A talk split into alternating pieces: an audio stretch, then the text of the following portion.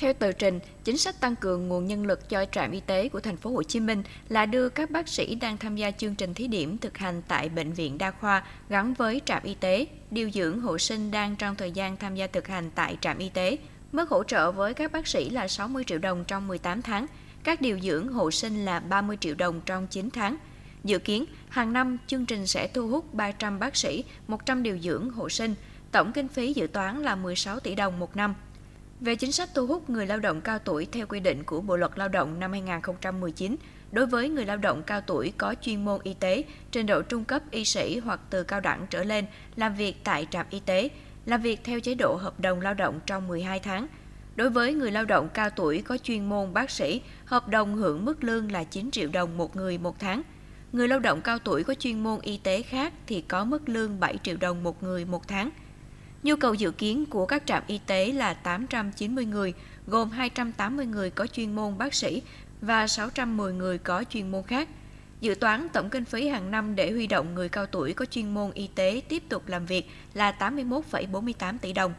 Ngoài ra, thành phố Hồ Chí Minh cũng dự kiến hỗ trợ gồm nhân viên vệ sinh, bảo vệ. Ủy ban nhân dân thành phố Hồ Chí Minh đề xuất hỗ trợ một nhân viên vệ sinh và một bảo vệ cho mỗi trạm y tế Số tiền hỗ trợ là 5,5 triệu đồng một người một tháng, tổng dự toán kinh phí hàng năm là 40,92 tỷ đồng.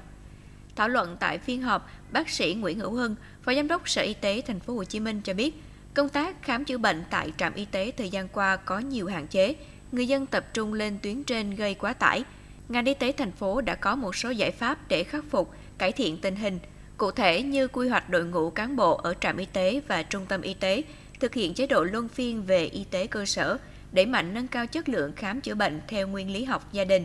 Mới đây là đưa bác sĩ mới tốt nghiệp về thực hành tại trạm. Ông Hưng cũng thừa nhận nguyên nhân khiến người dân không đến trạm y tế để khám chữa bệnh do không đủ các loại thuốc như các bệnh viện tuyến trên. Sở Y tế đã tăng cường duyệt danh mục kỹ thuật, bổ sung thuốc cho các trạm y tế.